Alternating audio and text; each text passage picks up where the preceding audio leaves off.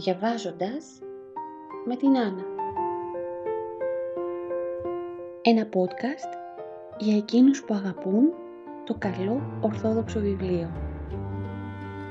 Τι θα λέγατε να κλείσετε τα μάτια, να ησυχάσετε για λίγο το νου και να ακούσουμε παρέα ένα καλό βιβλίο; Βάλτε τα ακουστικά σας, καθίστε αναπαυτικά ίσως περπατήστε χαλαρά και απολαύστε τη μαγεία της αφήγησης.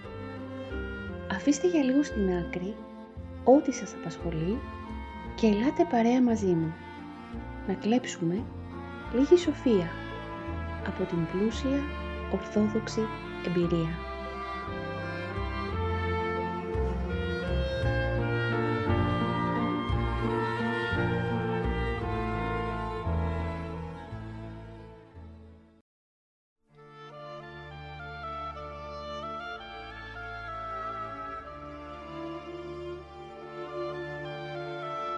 Άνοιξη 1894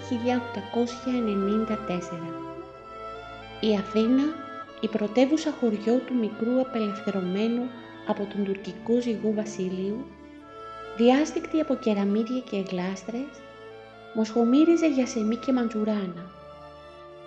Ένας ολόλαμπρος ήλιος κυριαρχούσε στις στέγες, στους κήπους, στις πλατείες, στα δρομάκια, στην Ακρόπολη μία πύρινη απρόσιτη στα μάτια εκθαμβωτική πηγή μέσα σε ένα περιβάλλον νοπό από λάσπες. Λες και έβραζαν όγκοι χρυσού. Ακτίνες φλογερές έπεφταν όσα με τα πέρατα του κόσμου και χρήσιζαν τα πάντα και τα φώτιζαν. Η Αττική γη, η αρχαία γη των σοφιστών, των δημαγωγών και δασκάλων της τέχνης ήταν βουτυγμένη σε χρώματα. Το γαλάζιο του ουρανού φαινόταν τώρα άσπυλο και χτυπητό, έντονο και ομοιόμορφο. Ένα μικρό μοναδικό σύννεφο στην κορυφή του λικαβητού, αμόλυντο και καθαρό, προκαλούσε το βλέμμα και λες και κουβέντιαζε για τη λευκή αγνότητα. Το πράσινο, ολόγυρα στους κήπους, ψηλά στους λόφους του στρέφη, στα τουρκοβούνια, ήταν σαν ένα διελισμένο πράσινο, τόξο ελπίδας σε φανταστική τελειότητα. Άσε πια το ροζ, το αιώνιο ροζ της ανεξιάτικης χαράς, που ξεπροβάλλουν εδώ και εκεί στα κλαδιά των δέντρων, σαν φωτοστέφανο, τα πρωτόβγαλτα μπουμπούκια. Τα καφενεία στις γωνιές και στις πλατείες, τα ευρύχωρα καφενεία, κέντρα πολιτικής διαμάχης και τεμπελιάς, με τα σερμπέτια, τα λουκούμια και τους βαρύς και μέτριους καφέδες, με τα πολύχρωμα μαρκούτσια των αργυλέδων, ήταν καταγεμάτα. Κόσμος λογής-λογής. Επαρχιώτες και ντόπιοι. Εδώ φραγκοφορεμένοι λογιότατοι με μπαστούνια και ψηλά καπέλα. Με φύλλα γαρδένιας στην πουτουνιέρα συζητούσαν για το γλωσσικό ζήτημα και κάπου κάπου φώναζαν και χαλούσαν τον κόσμο Κάπου κάπου έπαιρναν πόζα και έπιαναν να παγγέλουν με στόμφο διάφορες τσιριτσόντζολες για σπασμένα μάρμαρα και απολώνιες ομορφιές. Παρακάτω, που στα νελάδες και αρβανιτόφωνοι, μικροαστοί, χτυπούσαν στα τραπεζάκια τα χέρια έτοιμοι να αρπαχτούν απάνω στην συνεδρίαση της Βουλής, μπλέκοντας σε ατελείωτες πολιτικές διαμάχες. Πιο πέρα οι γεροντότεροι, με μακριά μουστάκια και λευκές γενιάδες, έπαιζαν με την τράπουλα σκαμπίλι, ατάραχοι, κάνοντας πότε πότε διάφορες γκριμάτσες. Ολόκληρη σχεδόν η ανοιξιάτικη πρωτεύουσα βρισκόταν σε μία νάρκη, διάστηκτη από ρεμβασμούς και λογομαχίες.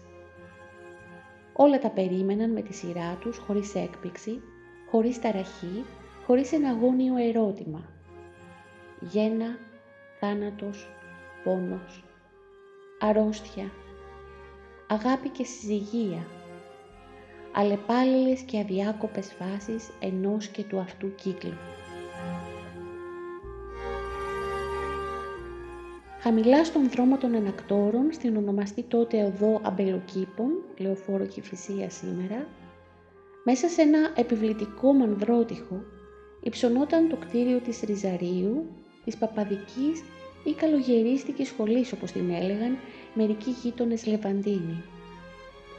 Ήταν το γνωστό κτηριακό συγκρότημα, το ιερόν καθίδρυμα των εντυρωσία ευδοκιμησάντων, Μάρθου και Γεωργίου Ριζάρη, με τους απλόχωρους διαδρόμους, τον αυλόγυρο, τα δέντρα και το σχετικά μικρό εκκλησάκι του, τον Άγιο Γεώργιο τον Τροπεοφόρο, προς τιμή του Γεωργίου Ριζάρη, του ανθρώπου που τόσο μόχθησε για να αξιοποιήσει τις χιλιάδες τα τάλιρα του πεθαμένου αδελφού του Μάνθου και τα δικά του, ώστε να γίνει μια σχολή προς ανύψωση και βελτίωση της καταστάσεως του κλήρου και την εν γέννη εξύψωση της Ευαγγελικής αλήθειας και των φώτων.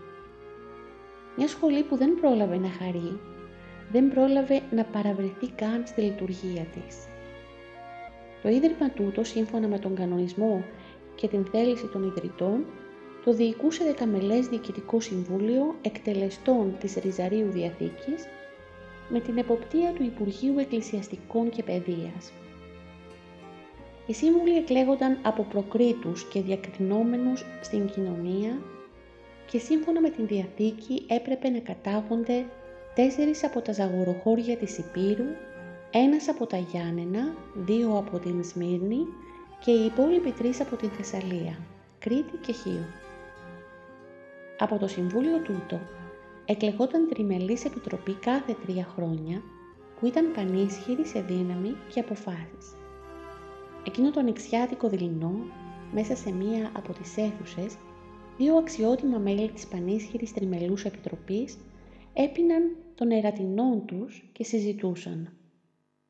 Έπειτα από μακριά και θορυβόδη συζήτηση για την αποτυχία της σχετικής απόπειρας να πάρει η σχολή επιστημονικό χαρακτήρα και να ξεφύγει από το κλασικό γυμνάσιο, ο ένας από αυτούς άλλαξε κατεύθυνση και είπε «Ο κόσμος των διανοουμένων και των πανεπιστημιακών αγαπητέ, ήγουν ή ηγέτης τάξης, θα επικροτεί την εποχή του Αργυριάδου και Κρίσπη με το διαδεδομένο ανά των πολιτισμένων ορίζοντα φιλελεύθερων πνεύμα. Την σήμερον ημέραν ο ιερεύς, ο εφημέριος, το κύτταρον της Εκκλησίας τίνει να καταστεί ένας φιλελεύθερος πολίτης, άνθρωπος με δικαιώματα προς όλες τας κατευθύνσεις. Δικαιώματα που, εις τα θέλγητρα της ζωής αγαπητέ, δεν καταλαμβάνεις. Θαυμάσια, τότε να καταργήσω μεν και τα ράσα. Τι τα θέλω με τα ράσα; Ε, καλά, μη φτάνεις τόσο απότομα εκεί, αλλά σε ερωτώ, το ράσο κάνει τον παπά. Άφησε τώρα τα σοφιστίας το ράσο βεβαίως δεν κάμει τον ιερέα, όμως το ράσον έχει παράδοση, ιστορία, φέρει καταφανώς τα στίγματα του Γολγοθά. Το ράσον, φίλε μου, φέρει αίμα, αίμα, μαρτύριον. Και πώς να το κάνουμε, είναι ένδυμα αφοσιώσεως, ένδυμα θυσίας. Hm, θυσίας. Με την λέξη θυσία αντικατορθώνομεν. Αποσκορακίζομεν τα στοιχειώδεις απολαύσεις της προσκέρου ζωής και οδηγόμενης υποκρισίαν. Ορίστε ο περιού ο λόγος θέση στο πάρκο. Ποιος; Ο Παπαμητροφάνης. Τι θέλεις να υπείς. Τι θέλω να υπώ.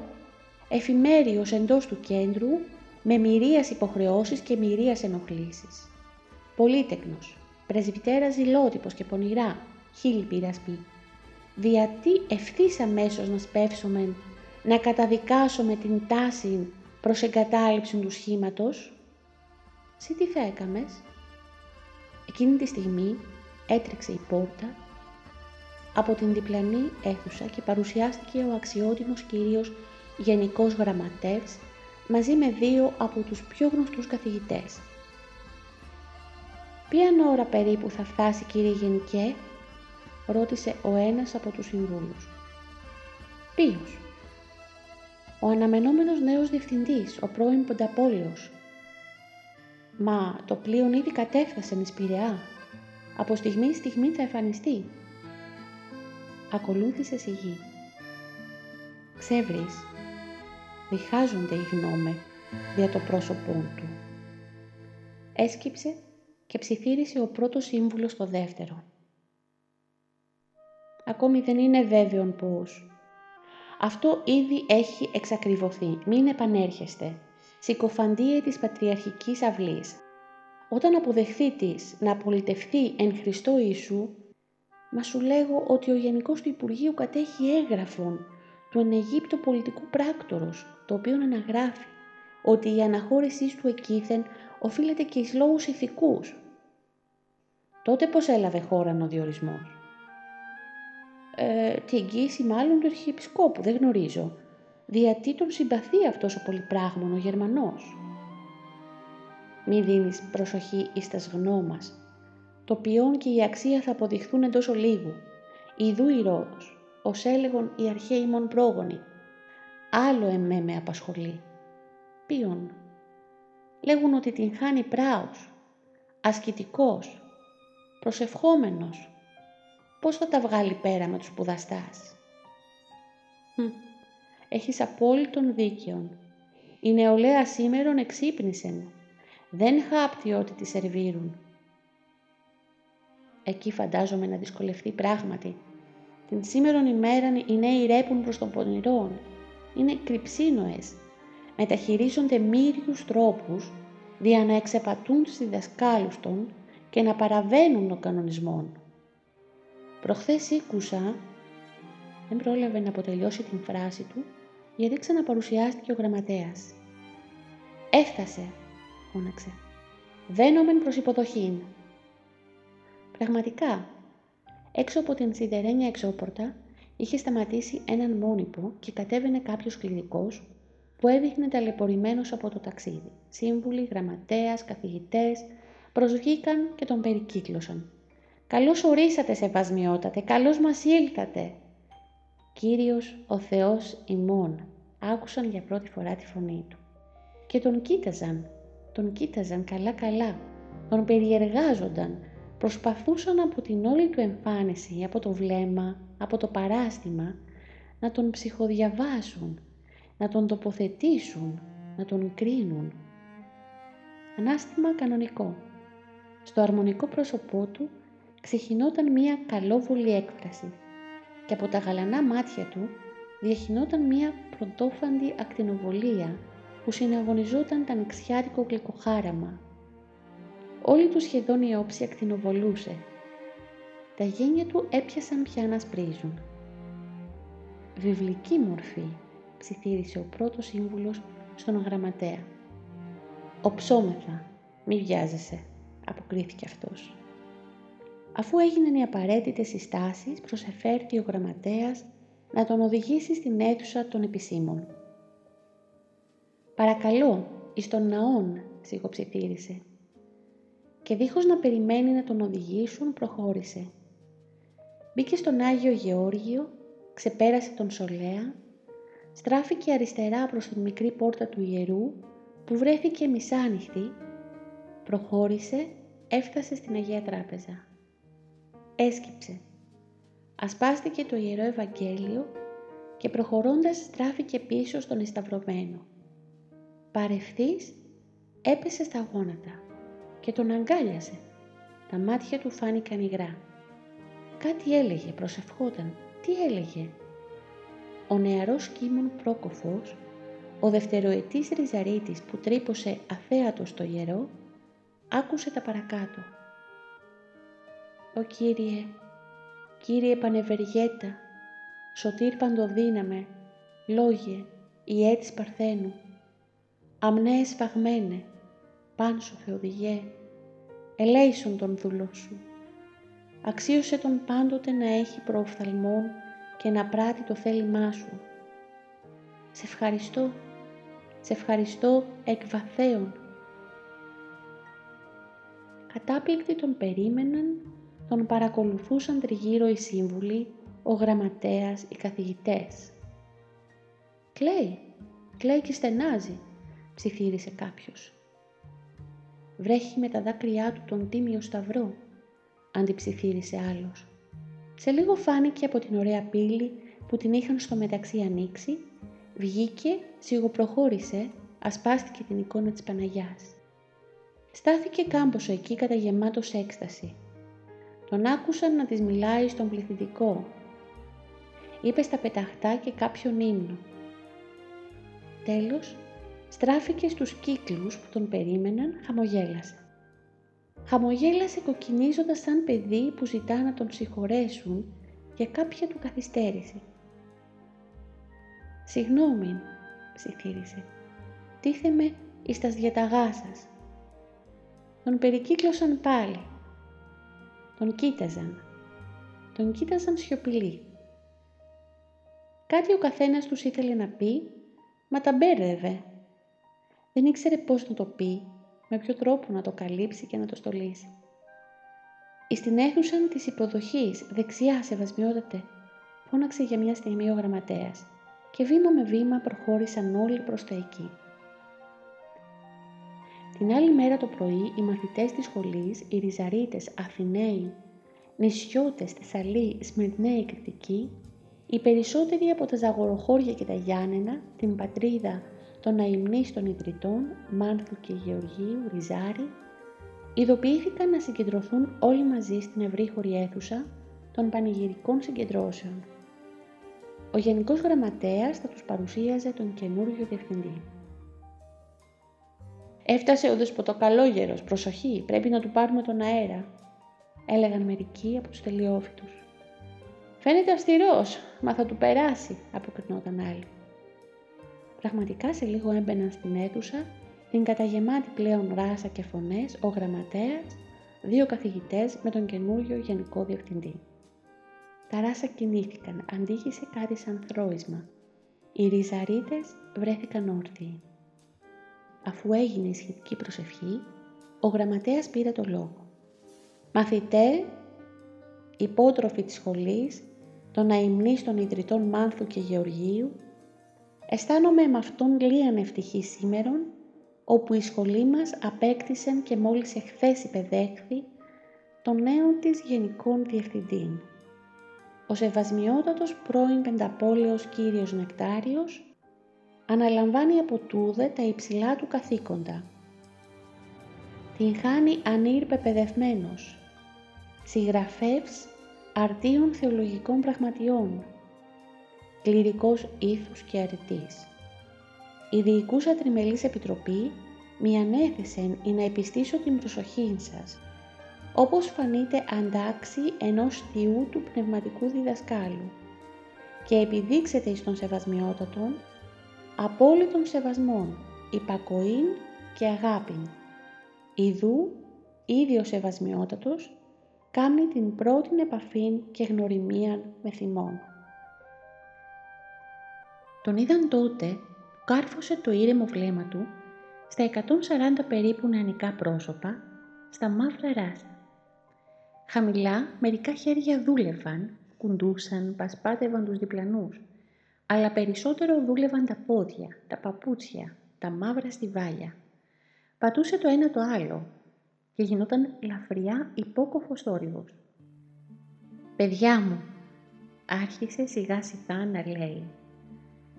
«Παιδιά μου, θεωρώ τον εαυτό μου υπερευτυχή διότι βρίσκομαι πλησίον σας. Αναλαμβάνω με φόβον Θεού την ιεράν διαπαιδαγώγησή σας και σας υπόσχομαι να πράξω πάντο δυνατόν δια την πνευματική σας πρόοδο, δια την δικαίωση των ελπίδων των γονέων σας, των εν τον ουρανό ευρισκομένων αημνίστων ιδρυτών και ολοκλήρου του ευγενούς ημών έθνους. Ακριβώς εκείνη τη στιγμή αντίχησε κάποιο πνιχτό γέλιο. Έγινε εντονότερος ο υπόκοφος θόρυβος. Ο γραμματέας τα στράβωσε, έγινε κατακόκκινος. Άφησε να γίνει αντιληπτή μια κίνησή του πλάγια αριστερά ήταν έτοιμος να κάνει έφοδο στα καθίσματα. «Παιδιά μου», συνέχισε ατάραχος, γαλινεμένος ο καινούργιος διευθυντής. «Παιδιά μου, εν το προσώπο ημών, εις στην ατομική του καθενός από ημάς υπόσταση, εκολάπτεται ο αυριανός ιερεύς, ο κυριότερος πόνδυλος της ιστορίας και της ζωής της ταλαιπώρου πατρίδος μας. Παιδιά μου, να είστε υπερήφανοι διότι φέρετε αυτό το ένδυμα. Να παρακαλείτε εκ βαθέων τον σωτήρα Κύριόν μας ή να σας αξιώσει να γίνετε αύριον οικονόμη της Εκκλησίας Του ή να σας αξιώσει να δανείζετε την χείραν σας εις τον ύψης των Θεών εμπρός εις το ιερόν του θυσιαστήριον προς επιτέλεση της φοβεράς ανεμάκτου θυσίας προς εκτέλεση και αναπαράσταση του θεϊκού δράματος επί του φρικτού Γολγοθά. Όλα η ασχολία των ανθρώπων, όλα τα βιοποριστικά επαγγέλματα αρχίζουν και τελειώνουν εντάφθα στην κοιλάδα του κλαθμόνος, την γυρεάν καταματωμένη και σπαρασωμένη γη. Η δική σας ασχολία δεν είναι επάγγελμα. Δεν είναι κάτι το πρόσκαιρον. Είναι αποστολή αποστολή η οποία αρχίζει εδώ στην γη και επαναλαμβάνεται υψηλά εις των ουρανών με τους ύμνους των αγγέλων. Προσέξετε παρακαλώ τους ταπεινούς μου τούτους λόγους. Αφήσατε τα στεανικά σας ψυχάς να αναπετάξουν εις τα αιωνίους αληθείας, εις την μοναδική λαμπροφόρον αλήθεια του Ιερού μας Ευαγγελίου. Ακριβώς εκείνη τη στιγμή σαν να κόπασε ο θόρυβος. Οι μορφές των ριζαριτών έπαψαν να χαμογελούν. «Παιδιά μου», εξακολούθησε, «πρέπει να αισθανόμεθα υπερήφανοι ακόμη και διότι είμεθα μέλη της αρχαίας του Χριστού Ανατολικής Εκκλησίας, της ακαταβλήτου Ορθοδοξίας. Η Ορθοδοξία είναι ο θησαυρός μας, ο υπερπολίτιμος Μαργαρίτης, το ανέσπερον φως. Εάν απολέσομεν αυτών των θησαυρών, θα διασκορπιστόμεν ως νέφος και ως κόνης εις τα τέσσερα σημεία του ορίζοντος. Θα σβήσομεν ως φυλή και ως έθνος. Εις τας προσεχείς παραδόσεις των μαθημάτων, τας οποίας ελπίζω να επιτρέψει ο Θεός να πραγματοποιήσομεν, θα αναπτύξομεν και κρυμμένας πλευράς του ανεκτιμήτου τούτου θησαυρού. Εκεί θέλετε αντιληφθεί την τεραστία σημασία και την αξία αυτού. Σήμερον περιοριζόμεθα να είπομεν έπεα πτερόεντα, ελάχιστα ως πρώτην επαφήν και γνωριμία μας. Παιδιά μου, η ζωή του ανθρώπου, η ζωή ολόκληρος, είναι ένα πέραντο άγραφο τελάρων, το οποίο αρχίζει και τελειώνει με την ύπαρξή μας. Από εμάς εξαρτάται τι μέλη να αναπαραστήσει το τελάρον αυτό εις το τέλος. Εκεί θα φανεί ο άνθρωπος, ώστε θα κατορθώσει να το συμπληρώσει με πράξεις καλάς και θεαρές του. Ο άνθρωπος, ώστε θα παρουσιάσει με δύναμη, θέληση και υπομονή, προπαντός υπομονή, έργα τέλεια, ακατάλητα, αιώνια δια τους επερχομένους. Την ημέραν οι χείρες μας κεντούν, διαγράφουν εκεί αναμίαν βελονιάν. Αν αυτή τοποθετείται καλώς εις το τελάρον, αν χρησιμοποιεί την κατάλληλον κλωστή, το κατάλληλον χρώμα, τότε τα πάντα βαίνωσιν προς εκτέλεση ενός θείου προορισμού. Ακολούθησε για λίγο σιγή. Όλοι τώρα τον πρόσεχαν πρόσεχαν την γαλήνια έκφραση, την ευγενική φυσιογνωμία, την ειλικρίνεια των όσων τους έλεγε. «Παιδιά μου», και πάλι συνέχεια, «ελπίζω του λοιπού να ζήσω με έναν Κυρίο Χριστό Ιησού ως μία οικογένεια, να αλληλοεξομολογούμεθα, να εμπιστεύεται ο εις εις τον έτερον το πρόβλημά του, να δημιουργήσουμε ευλογημένη αδελφότητα, σας υπόσχομαι να παρίσταμαι παρά το πλευρόν σας ως γονεύς, ως πνευματικός πατήρ. Τολμώ και τι ακόμη ο πρόλογος απαρχής, τολμώ να κάμω και μίαν παρατήρηση. Σας βλέπω ήδη όλους σχεδόν αγενή. Γιατί δεν συνεχίζετε την παράδοση του φυσικού κάλου. Μην παρασύρεστε από τους Ευρωπαίους. Εμείς οι χριστιανοί Έλληνες έχουμε ειδικών μας πολιτισμών, έχουν με πρωτοπόρους τους θείους Αποστόλους, τους οσίους πατέρας, τους χρυσοπικίλητους τούτους αστέρας της Εκκλησίας μας. Παρακαλώ, ακολουθήσατε το ανθρωπρεπές παράδειγμά των. Καταστείτε και εμείς υποδείγματα του ωραίου αγώνωστον. Ένας γενικός ψήθυρος ξέσπασε. Σε λίγο πάλι χαμογελούσαν, μερικοί έδειχναν ξαφνιασμένοι. «Δεσποτοκαλόγερος», πέταξε σχεδόν φωναχτά κάποιος.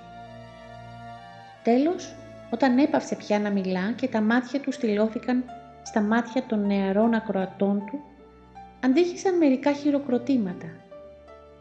Αργότερα, το νερό πια χυλούσε στα βλάκια.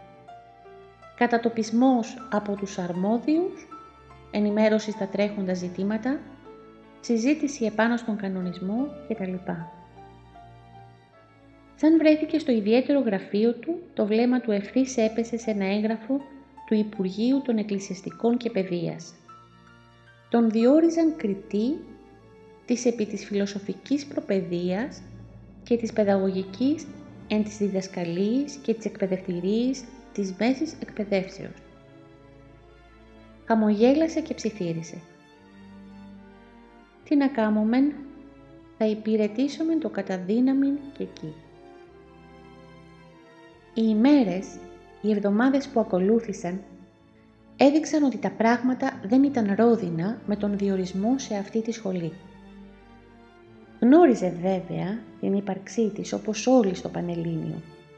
Είχε τόσα και τόσα διαβάσει και εδώ στα φοιτητικά χρόνια, αλλά και στην Αλεξάνδρεια για τους δυο υπηρώτες ιδρυτές της, για τον Μάνθο που πέθανε στην Ρωσία με τη λαχτάρα στην καρδιά να προσφέρει στη μικρή πατρίδα παπάδες, καλούς αμαρίτες και για τον Γιώργο που τόσο βασανίστηκε στο κλεινό νάστη για να μετατρέψει το προσφερόμενο χρήμα σε ενέργεια και πράξη και τελικά δεν πρόλαβε να δει και να χαρεί την απαρχή της λειτουργίας της σχολής.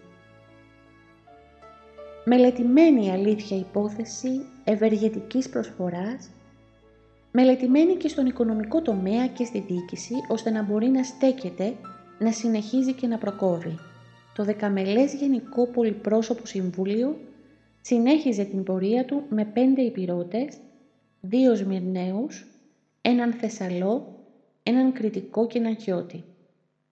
Όπως το επιθυμούσαν και το ήθελαν αρχικά οι ιδρυτές, συμπληρώνοντας τα κενά των θανάτων με υποδείξεις στο Υπουργείο για την τελική έγκριση.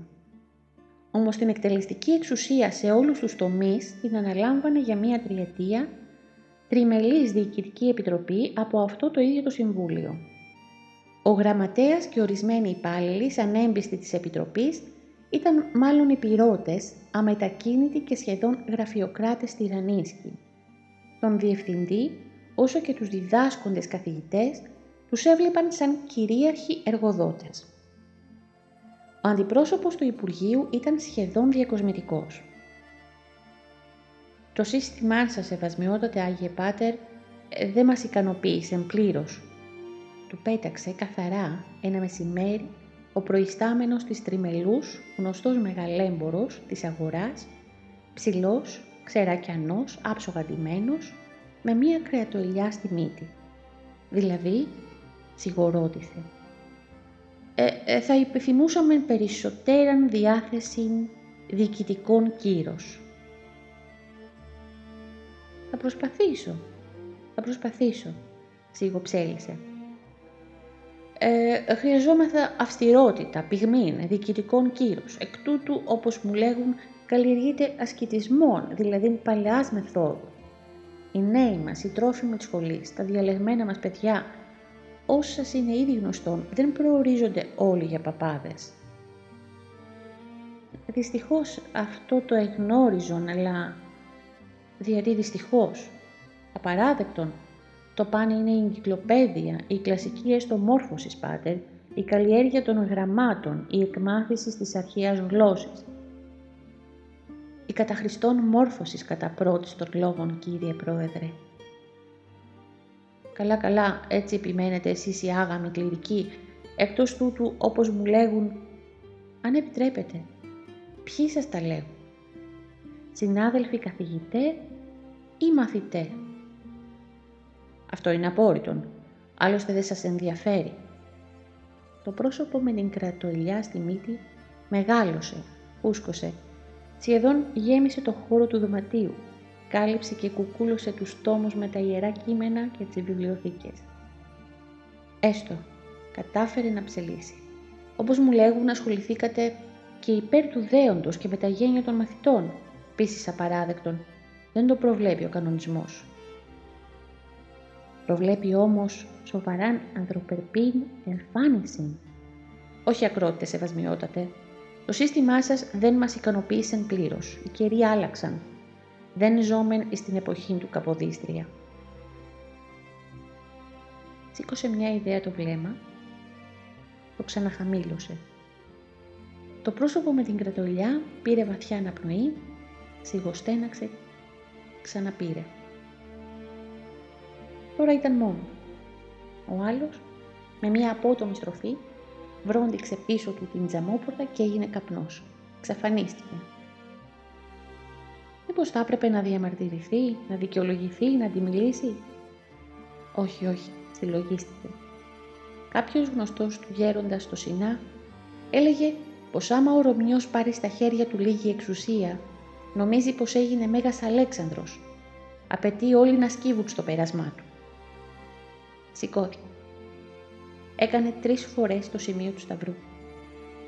Κάρφωσε το βλέμμα του απέναντι στην εικόνα του Χριστού που γονατιστούσε τότε χάμω με το σταυρό και είπε «Θα υπομείνω, θα υπομείνω Κύριε». Το καλοκαίρι που ακολούθησε έφερε κάποια ανάπαυλα, κάποια σχετική ανακούφιση από τις πρώτες εκείνες απογοητευτικές εντυπώσεις.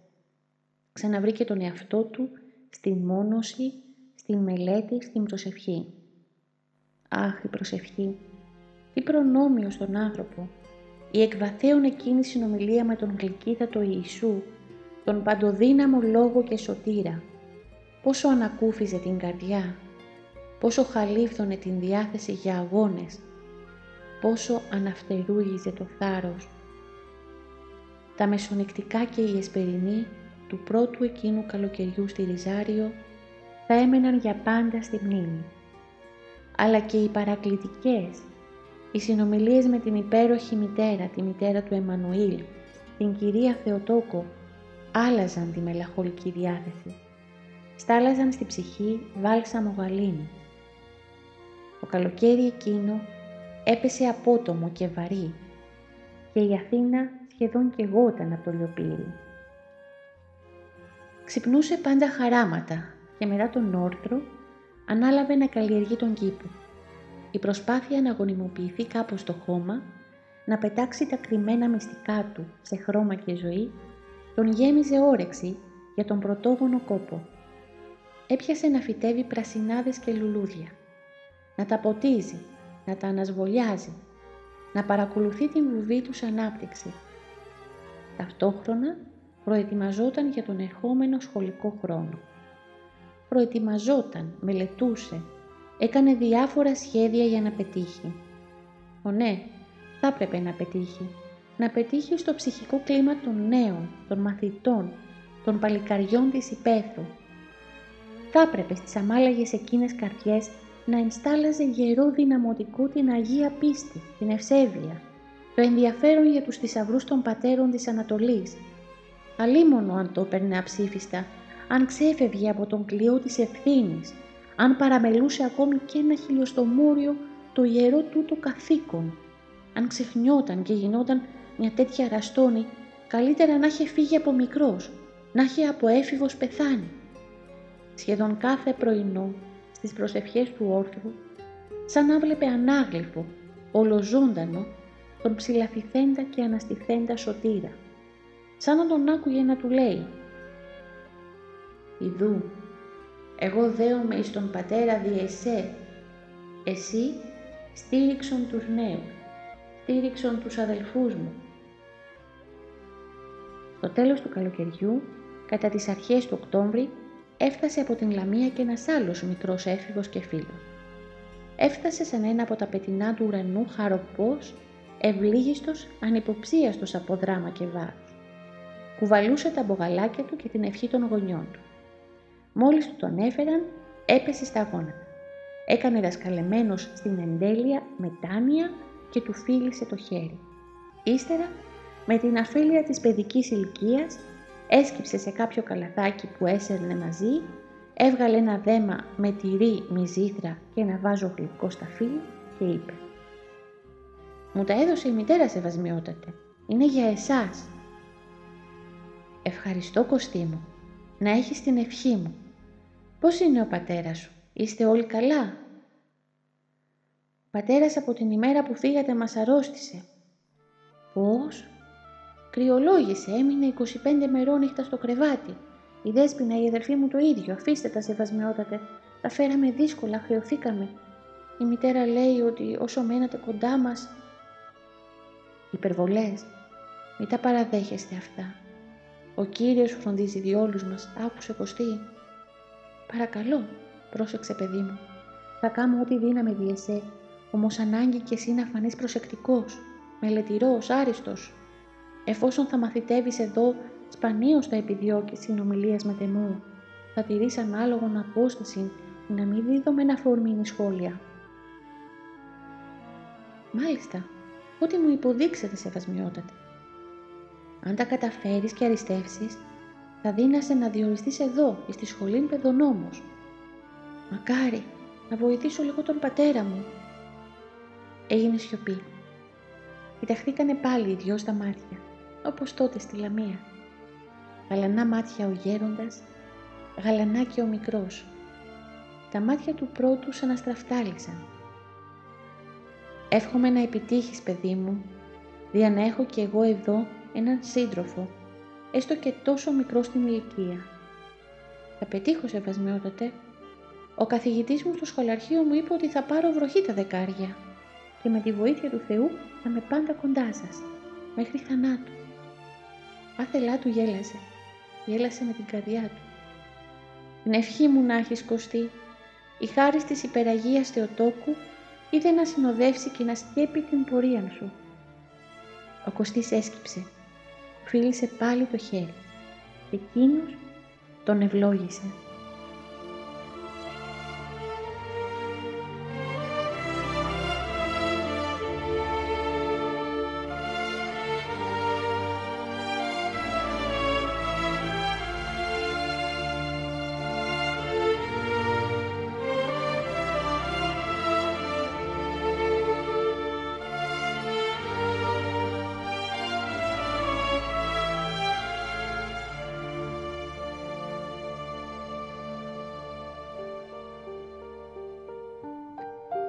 Διαβάζουμε παρέα την αφηγηματική βιογραφία του Οσίου Νεκταρίου Κεφαλά, ένα βιβλίο που έγραψε ο Σώτος Χονδρόπουλος και το οποίο εκδόθηκε από τις εκδόσεις Καινούρια Γη.